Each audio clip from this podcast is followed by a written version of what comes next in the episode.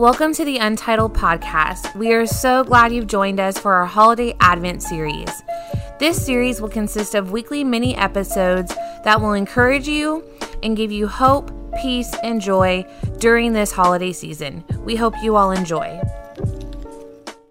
Welcome to another episode of Untitled. I'm glad you've joined us. I'm your host, Deanna Opheim. We're kicking off our first ever Advent series, and I'm going to be discussing giving without expectation and generosity. Okay, so here's the thing. In God's kingdom, we live in a myriad of kingdom principles, systems that never fail us. So when it comes to giving and generosity, there's a kingdom principle called sowing and reaping. Let's look at what scripture says about this.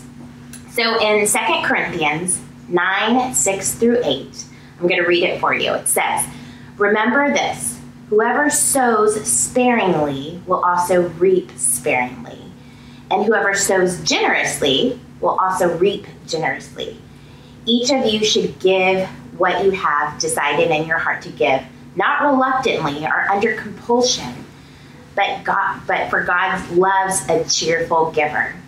And God is able to bless you abundantly so that, so that in all things, at all times, having all you need, you will abound in every good work. Okay, so this scripture lays out the principle of giving in God's kingdom, that's sowing, and giving getting back something in return. That's reaping. So this concept it, it applies more than just financially. I mean, if you give kindness, you're going to get kindness if you sow seeds of anger and bitterness, you're probably going to return and get some bitterness and anger. But in this context, Paul is talking about sowing a financial seed, giving out of your wealth, a tithe, an offering. And he also says that God loves a cheerful giver. A cheerful giver is blessed abundantly. And it says that you're going to abound in every good work. We all want that, right? So this is the concept of, multiplic- of multiplication sowing a seed and getting a bunch of seeds back. So, in this giving season, how do we steer away from giving without the expectation of getting something back? How do we be a cheerful giver with a generous heart? This holiday season, it's going to bring a wealth of generosity in many ways. But I want to, I want to challenge you to be a generous giver without expectation, even though in God's kingdom, we're going to give it back, get it back in some way and somehow. There's another story that I love in Luke 14, and Jesus is telling this crowd of people um, about how you should throw a party. I love parties.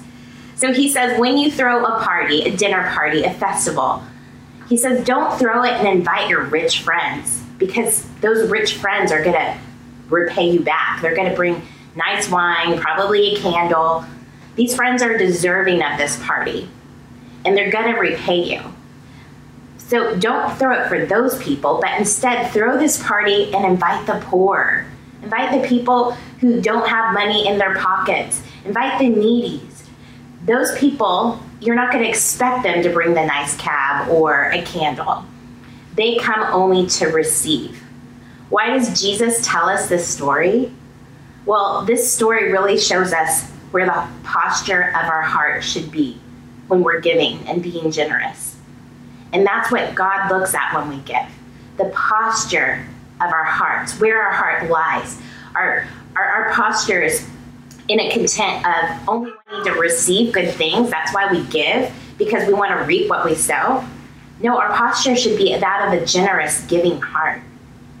As we approach one of the most greedy and expensive seasons in America, it's crazy to see how much we give to those who are not in need versus those who are in need.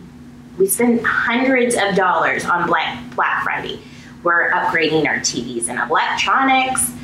We replace these things with things that we that don't need replacement. And we justify it because it was a really good deal. I mean, we're wrapped around Walmart in tents for hours so we can get $100 off that TV.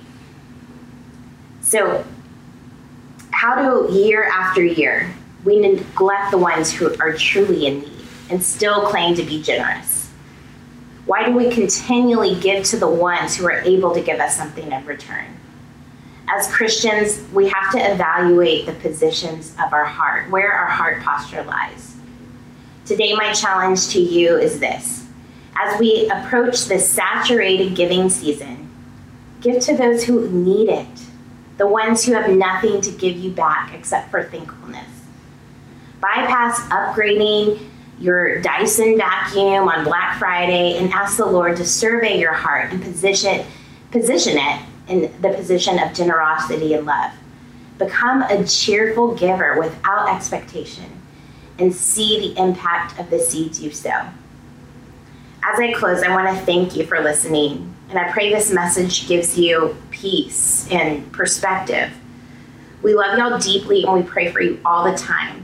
So stay tuned for the next Advent series uh, discussion next Tuesday.